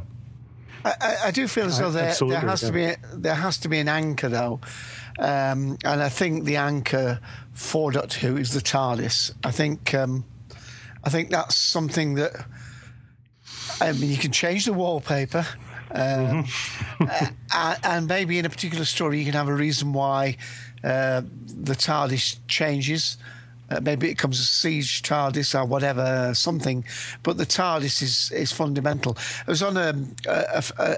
I have more than one interest in science fiction, as all of us do.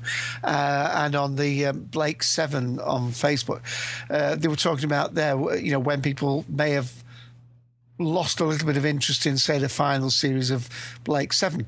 And one person said, well, well it's simple. Uh, you know, uh, and spoiler here, uh, they got rid of the Liberator, which is the the, the main ship in Yeah. Blake Seven, if you're not familiar. Uh, and yeah. that th- that was the emblem. That was the. I mean, you could argue that they also had Orac, the the computer, as well. But basically, it was never the same once they lost that ship. You can argue that Star Trek would it survive without a ship called Enterprise? So. I mean, I think there are some not immutable things because uh, there are changes, but uh, I do think um, the TARDIS, and, and one of the reasons why the Neil Gaiman story, um, uh, the the first one that he did, should I say, because the second one I wasn't quite as keen on, but um, The Doctor's uh, Wife? where, the doctor's wife, yeah, uh, and I had a little bit of difficulty with that in some respects because, um, you know, these auntie and uncle, these rather strange people uh, outside, and uh, I was a little disappointed with the the the uh, having, um, you know. Um, the two the two companions basically running up and down the corridors not really outside of the story they were sort of they were sort of put on hold while the doctor and the doctor's wife had them the main story but um I still think that was a very, very, very important story in terms of uh, reconnecting maybe newer members of the audience that the, the, the TARDIS is this living thing, that there is this connection. You know, uh, I mean, Well, I mean, it, there must be a goes lot all of the way women back that to the say first into the William Hartnell first series of William Hartnell, where um, the the TARDIS was you know conveyed as a character in itself. Right, Absolutely. but it must go back. I mean, to American viewers, I mean, the the uh, the best analogy I could think of, you know, is if uh, if um, a middle aged guy who's um, you know he's got his uh, Harley Davidson, and his wife says it's either me or the Harley. You're not quite sure which way he's going to choose, are you? Yeah. I mean, the, the, the big laugh in the doctor's wife, you know, I, I just love this line is when uh, uh, Amy realizes that the, this woman is the TARDIS, and she says, "Did you wish really, really hard?"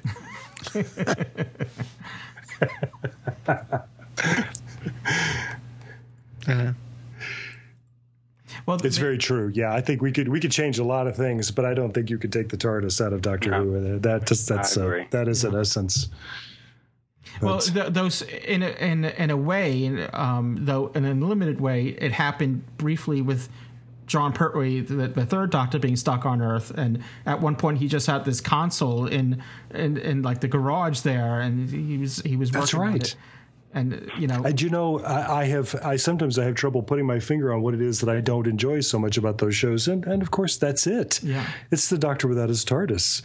Um, yeah, But but but but they were smart enough to not do away with it. You would whether he It's always there, it or yeah. not. It was always there. In That's right. It's always in the In background, his yeah. laboratory. We were talking about Sea Devils uh, in the show before last. Yeah, and I, had forgotten until seeing it again that uh, the Doctor asks the Master very innocently, uh, "What's happened to his TARDIS?" And the Master says, "I know why you want to know where my TARDIS is." And I'm not going to tell you. Yeah. I know, and, and a large, uh, which we, we we mentioned during the review there, in a larger sense, they're both prisoners. Exactly. Yeah. It's- Now we've been talking for some time, and I don't know how much long we've got, Louis. Uh, Louis will call time shortly, I assume. But um, That was I'm a gonna real pose, question, I think. I'm going to I'm going to pose no, I'm going to pose one Yeah. more question, if I may. Do you think Doctor Who, at some point, not necessarily now, would benefit from uh, arrest? I remember when um, when we had the confidentials and Russell T Davies had just taken over. One of the very first confidentials I, I remember saw, he was talking about you know that um, basically he was saying I don't own Doctor Who. I, I'm the caretaker of Doctor Who, and I'll be the caretaker for the next five years, and then I'll step away, and then some other team will come, and maybe there will be a gap between that. And maybe Doctor Who will be arrested, but there will always be Doctor Who on TV, though not always necessarily, you know, in a continuous line. Uh, uh, we're, we're coming up to 10 years. Uh, do you think the BBC, and, and I don't want to frighten anybody here, but I mean, do you think the BBC might ever think uh, we'll rest Doctor Who for two or three years for whatever reason, budgetary or whatever? Well, we did have a limited um, exposure to it in 2009 with the specials. You know, we didn't get a full series. We got we got a handful of specials that filled that that year. You know, so I don't know if that was because of budgets, um, that, that there wasn't funding, or um, uh, David Tennant was off doing other things. Doing other stuff, yeah. yeah.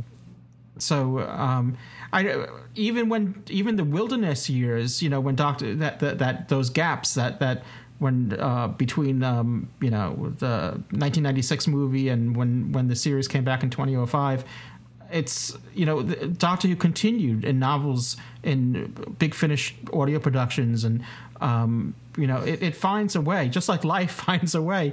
It's uh, it, it, it, Doctor Who will always somehow exist in some format you know be it you know fan productions you know just like you know we mentioned earlier with Star Trek fan productions are continuing the um, you know the, the the Gene Roddenberry vision of Star Trek now that it's been off the air for 10 speaking of 10 years and isn't it about 10 years since um, um Enterprise was off the air? Uh, so they're Maybe Star Trek, so, yeah. yeah Star Trek fans are going through the same thing they want the series to come back Wow. onto television on so television. I think you know Doctor Who may leave the TV airways for a bit, but I think it will.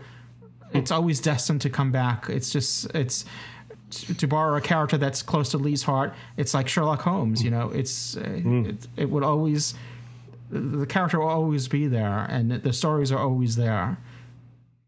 Jeremy Brett, Jeremy Brett, Jeremy yeah. Brett. I hear you, buddy. uh, you know, you remind me, in fact, that um, um, uh, Dave mentioned uh, Gestalt psychology earlier, and mm-hmm. um, I, I wonder we, we should mention uh, Bluma Zeigarnik. Do you know who she was? She was a, a Soviet psychologist. Um, she died in 1988. Anyway, her her one of the things that she gets a she gets an effect named after her, the Zeigarnik effect. And her her research suggested that we are most emotionally invested in things that aren't finished. Hmm. The things that are somehow incomplete or no, the things no that closure. submit themselves right. And, and I think and I thought about um, Zeigarnik when you when you mentioned that how wonderful it is. I guess it was Darth Skeptical who said this. How wonderful it is that a lot of the early Doctor Who's are missing. That's brilliant. We couldn't have planned it better. You know, it triggers the Zeigarnik effect, and we want we know that Doctor Who will never be finished. Uh, so I don't know. I have an idea. If if it ever came time to just button the series off, to just say, okay, this is it. My idea is that the, whoever is the doctor at that point, he or she regenerates one more time. They die, they regenerate, and they and we hear them say, we hear the doctor say, "Well, that's not what I expected." Looks in the mirror, and he's William Hartnell. Oh, that's a bit. Um quantum leapish that. yes. So it never ends. Oh uh, no, it was time tunnel. Was it exactly. time tunnel? Time that's true. It's revisiting some of the revisiting some of the faces again, but just the favorites. Mm, that's right. Yeah. So go back to. But before any of our listeners get depressed that we're thinking that uh, Doctor is going to come off air, nobody is talking about that if there is to be another showrunner after series nine, um, and I, I, am not one of the ones that's unhappy with it, uh, the only thing is I would try and nudge it a little bit more away from fairy tales. That's the only discordant note I have with Doctor Who at the moment. Uh, love Jenna Coleman. I'm one of the ones that people that's just absolutely glad that Clara is here. Uh, I'll be glad that Clara is now hopefully Audrey Clara along yes. for the ride. The Doctor, I mean, uh, one of the greatest things about the Christmas episode to me was that final scene where basically, as I said, and I said earlier on, that you know the the the, the naval gazing hopefully is over, and the Doctor's saying to this rejuvenated uh, Clara, you know, there's all this space and time out there, and um, they can go unencumbered out into the world and hopefully out into space, uh, different time zones, but worlds where there are other races on them. But um, if they could just get a little bit, doesn't have to be hard, hard science fiction, but just a little bit away from. Uh, and that's another slip I'll make with uh, Lee being here. Is uh, I kept calling that episode uh, "Forest of Sherwood," uh, Sherlock rather, rather than Forest of Sherwood. yes, yeah, I think I've done that too. Yeah. Yeah, well, I, I always so, agree with you that the robots of Sherlock. Yeah. Dave, you know, as as far as the the fantasy fairy tale, there needs to be some balance there. I mean, not not to say they can't explore that from time to time, but it just seems to be of late too heavily weighted on, on that aspect of, of what the series yeah. is. Did not dig the fairy tale. No, no, mm-hmm. no, no. So, hey, I wanted to share something that I saw uh, circulating on Facebook. Uh, you, you, other guys may have seen this as well, but uh, I had not seen it before. Uh, an, uh, another fellow fan pointed it my way, but and I don't know where this comes from. But it, it's just a, a screen grab of a comment that somebody made somewhere. But um, but this person was saying Doctor Who is such a deceptive fandom. Like at first, you just think there's seven seasons, no big deal. Then there are two spin-offs, and there's 700 episodes of Classic Who. Then there's the audio dramas, and they have all the spin-offs of their own, and there's books, and don't forget the comics. And well, my friend, if you think you know anything about Doctor Who, you were wrong. And the reply to this was Doctor Who fandom is bigger on the inside. Just like this podcast. Yeah, so that, that's why I thought I thought that was the great way to, to log on well, with. Yeah, yeah I, I, just thought that is actually a very elegant summary of mm-hmm. just just as as as a fan perspective. Yeah, you you can you can take Doctor Who very superficially, but if you want to dig deeper, it just keeps going down and down and oh, down. Sure, and, definitely. Yeah. But I have all these people the, who think that uh, yeah. I was just going to say that's one of the aspects that, you know, speaking about things that initially attracted me to the series was that it had a history that I didn't know, you know, where at yeah. that time, you know, I knew every Star Trek episode backwards and forwards. And, you know, here, you know, my introduction to Doctor Who was, you know, the, the, the fifth Doctor, then he regenerated, I mean, the fourth Doctor, then he regenerated into the fifth Doctor. And I hadn't, you know, I knew about, you know, these other Doctors, you know, from reading, you know, mm-hmm. that came before him, but I hadn't seen anything from William Hartnell to you know through through uh, Jon Pertwee. just wasn't available. In, it wasn't broadcast in the states at that time. So um, right. At, for me, all those were missing episodes. Even you know even though they some of them existed until I saw them. So it had this whole mystery. And and anytime there was a reference to something in the past, it just was like ooh a morsel, a, like a, a little treat, you know. right. so uh, th- that was always you know the, the fact that has a long history uh, um, speaks to itself, you know, and, and, and sometimes sometimes the doctor will refer, will refer to something and and maybe a new fan might think he's referring to something from a past adventure, but like the terrible Zodin or whatever that mm-hmm. that that really wasn't in the series before, but we, we assume it was. You know, he, um, I, I love when they include little references to stuff that wasn't even there, but just gives it that history. Yeah, I, I mean, I'm also finding now that I've got my own uh, missing episodes uh, conundrum because uh, up in my attic I've got loads of videotapes, but no video t- machine to play them on. So yeah. I've got my own backlog of uh, missing episodes. Yeah, well. I, that happens with with media, you know. I, I have laser. Well, unfortunately, because of Sandy, my uh, I, it destroyed the, my main laserdisc player, which was they don't make laserdisc players anymore, you know, unless you buy something used off of eBay. But I have an older one, which um, I, I, haven't used in decades. I have to find. I I don't know if it, it works or not, but I still have some laserdiscs that survive Sandy that you know that are just I'm just keeping, you know, because I, I invested money in them. and I have them. So, um, but it's, it's yeah. I've got Star Wars: A New Beginning on laserdisc. Wow. But I yeah. But guys, it's 2015. You remember in uh, Back to the Future 2, we saw that uh, when uh, the DeLorean lands out in the alley, that out there by the trash cans are heaps and mounds of laser discs. So, uh, yeah, it's 2015 is apparently the year you're supposed to throw out your laser discs. So. well, I I got them to throw out. I'm just. it's hard to believe that we're in the future now. I. Um, yeah, we are.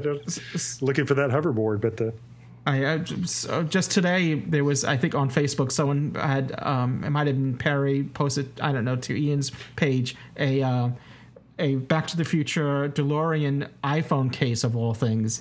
So I reposted it. Oh yeah, yeah, with yeah the future is now. So I, I, do want to make a mention that that Kyle had got disconnected. If you're wondering why he's so oh. quiet, his battery died on his phone. We should let our listeners oh, know geez. that he was calling in from a hotel, and because of the internet problems that he was having with hotel speed connection issues, he was uh, he recall he he connected back to the to our call here via his phone using you know the LTE data service, whatever. So um, anyway, so he, he, apologies there that he um, you know we, we lost Kyle in our call here. That's right. He wanted us to mention that he is he is in a hotel, but he is not in the hotel from the God Complex. we may be grateful. So, and he's not in room eleven. he's not in room eleven of that that awful place. Anyway, so well, you said so, uh, Louis. I wanted to jump back a minute. Sure. You were talking earlier about the the fact that you had been grabbed by the fact that Doctor Who was anti-authority. Do yes. you think that's been true throughout the series? Well, I think it uh, lost its some of it, um, but I, initially, I mean, that's, uh, I mean. Th- that was an attractive element to to the series that he you know especially you know you, you go back to like the Jon Pertwee era uh, you know and he's co- constantly you know uh, faced with military and and and and, um, and people of authoritative nature, and he just can't deal with them. You know, he's just no. No, you know, but he needed their equipment to amend his TARDIS. That was why he he, he, he agreed because he had the facilities yeah. of their uh, you know their lab. That, That's yeah. He, so he tolerates an, UNIT. He's yeah, like, it was an yeah, uneasy yeah. alliance, but um, he always riled against them, and uh, you know the, oh, that's always the military answer, isn't it? You know, shoot it. Exactly, and and he's not going to go for that. And I, yeah, I, I got to thinking about this again though when when Danny Pink said that he's an officer, that that's who he mm-hmm. is. He's the one who gives the orders and lets other people die. And I thought, geez, has has has I think that's true. Is hmm, that's yeah, fire, interesting. Fire and ice, yeah. From uh, was it the Poison Sky one where uh, Donna warns that uh, you know it's everybody around the Doctor that's pulled in. Yeah, yeah, exactly. But it, uh, that's not an intended effect. I don't think he means to for that to be what happened. He he still wants to oppose the authority that's going to hurt people, but uh, yeah. So and even Davros says, "I'd name you Destroyer of Worlds." Oh yeah. uh, Davros. so yeah, uh, we could do this all night. I know, we? I know. Yeah, well, I, th- I think for our listeners' sakes, we ought to. Well, yeah. I, I, think on that note, uh, we should invite our listeners to please send in your feedback and let us know what Doctor Who means to you. I mean, I'm sure we've yeah. missed stuff too. I'm, I'm, sure after we finish recording this, we're going to kick ourselves and say, "Oh, I forgot to bring up this, or I forgot to bring up that." And, and oh, yeah. another intrinsic part of Doctor Who that that we should have spoke about. Um, so I'm sure we're missing stuff but so please send us your feedback. you can call the the Doctor Who public call box at 206-337-4699 and please um because you may be listening to this in the future or in the past or somewhere in between just go to our website podshock.net to make sure that's still the number because the number does sometimes change. So uh, currently it's 206 337 4699. It's 24 7 or 26, depending how many hours of the day that you have. Who knows? Uh, call it and it works just like voicemail and just leave like a message um, about three minutes long or so. No, no longer than that. So we can keep it, you know, tight and, and included on the show. You could also record your feedback, you know, uh, on your smartphone or your computer. Uh, many smartphones have a voice memo feature, and you can then email it to feedback, feedback at podshock.net. So we want to hear what you have to say. Um, it's not just about us. Like I said, I think it's personal to everyone. Everyone's attracted to the show for maybe different reasons, or or, or maybe it, there are little bits of all these reasons, but there might be certain things that are weighted heavier than others. And so we, we want your take on it and and what might um, you know what, what what you might think of the series and what you might think the future may hold for Doctor Who and what intrinsic things that should remain in the series in the, in the umbrella name of Doctor Who that you know must always be there. Well, I ought to segue then to you by saying, does that mean there'll be no feedback this week and people should listen to a future one? Yeah, well, um, again, um, we're going to forego feedback this week. Uh, I, I, think we have an, uh, an, email out there that we're going to get to at, at, some point or another. Uh, but even, even, when you send, even if you send a, an email, please try to keep it short so that we can, um, you know, or, or, break it up into parts and then send it in, and we can, you know, tackle each part, you know, in an episode. Audio feedback is best. Yeah, since it is an audio show, but we'll take whatever feedback we, you know, we'll take it all and we read it all. Yeah, after all, we can take it all. We've got a bigger in the inside podcast. yes. Uh, just a quick reminder: if you enjoy the show and you want to keep us going and uh, help keep the lights on and keep the podcast coming to you, you can become a Doctor Who Podshock supporting subscriber. To do so and to find out more information about it, go to our website, podshock.net and you'll find a banner ad on the top there. You can click on that for more information. Uh, alternatively, you can go to arttrap.com and find the same information there and join today. And it does help us a great deal. And we want to thank all our supporting subscribers. This show wouldn't be possible without you. Thank you. So uh, I want to, th- uh, Kyle, like I said, got disconnected, but I do want to um, thank Kyle for, you know, for being here, even though you know we got he got disconnected. And um, and Lee, thank you once again for being on the show. Anything that you want to plug? Thank Lee? you, sir. Oh, thank you. That's very generous. Yeah, if, if people want to go look at uh, the website herlock.us, H E R L O C K, Sherlock without the S. Yeah, this is my web series that's going to launch in a couple of weeks. And, you know, Sherlock Holmes, Doctor Who have a certain overlap oh, there, yes. thanks to um, Mark Gatiss and uh, Steven Moffat. So um, yeah, so um, yeah, thanks very much. Herlock.us. I, I, think there's a lot of, you know, I have a friend who's a big Sherlock Holmes fan, and I'm going to tell him about your site. But it always he it always amazed me that he's never got into Doctor Who. I just think he's never been exposed to it, and it, uh, um, unfortunately, he's um, he, he's in Florida, so uh, it's not like I can just uh, you know invite him over and show him s- some stuff. But it's um, it's it's one of the if you're a do- if you I think if you're a Doctor Who fan, you naturally have to go and watch you know expose yourself to Sherlock Holmes in some either reading or, or watching or listening or whatever. Um, I, I think there's a lot there's there's a lot of parallels between Doctor Who and, and Sherlock Holmes. Uh, there you know, are indeed. Yeah. Yeah, the Doctor is a very Sherlockian character, and, and vice versa. So yeah, mm-hmm. and I'm sure they can like your Facebook page as well. That's very true. And Dave, as always, you can find Dave on the Cultum Collective. Um, it's not every Sunday now, but it's it's once once a month on Sundays. Um, when is the next Cultum on the live show? Well, we were actually going to do it the, the, the last Sunday in every month, but because it's the Oscars this uh, Sunday, and mm-hmm. after we would normally air, we've put it off till the first Sunday in March for this week. But we, you're quite right. While Doctor Who's off air, we're just going to monthly, but that means we can uh, concentrate on some studio interviews that we're hoping to get out, and they are also going to things other than Doctor Who. Our most recent episode out is. Um, uh, Better Call Saul commentary on the first episode Uno of Better Call Saul, which is a two-parter. So there'll be the uh, second commentary out hopefully in a week or so following that. So uh, cultum.com are on Facebook. Find the uh, the Cultum Collective there, and uh, Cultum on Twitter. very good. Well, I think that's going to round up the, the show. Um, again, we want to hear from our listeners. Um, and I think, um, and again, on, on behalf of Kyle, uh, you know, he gives, he gives his regards as well. But um, thank you all for listening. And until next time, cheers, everyone. Cheers. Cheers. You have been listening to Doctor Who Podshock, presented to you by the fan-run GallifreyanEmbassy.org. Doctor Who is owned and trademarked by the BBC. Doctor Who Podshock is not affiliated with the BBC in any way. Doctor Who Podshock theme music by Jeff Smith at thejeffsmith.com.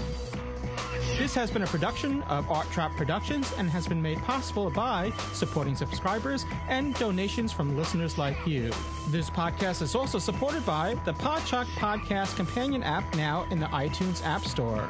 Visit arttrap.com for more information on this and other podcasts.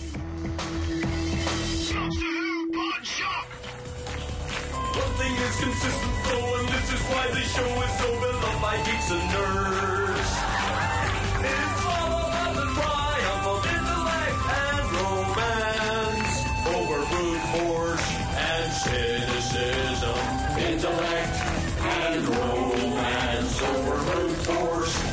And cynicism. And if there is any hope for any of us in this giant explosion in which we inhabit, then surely that's it. Intellect and romance triumph over brute force and cynicism. Right, Doctor? Absolutely,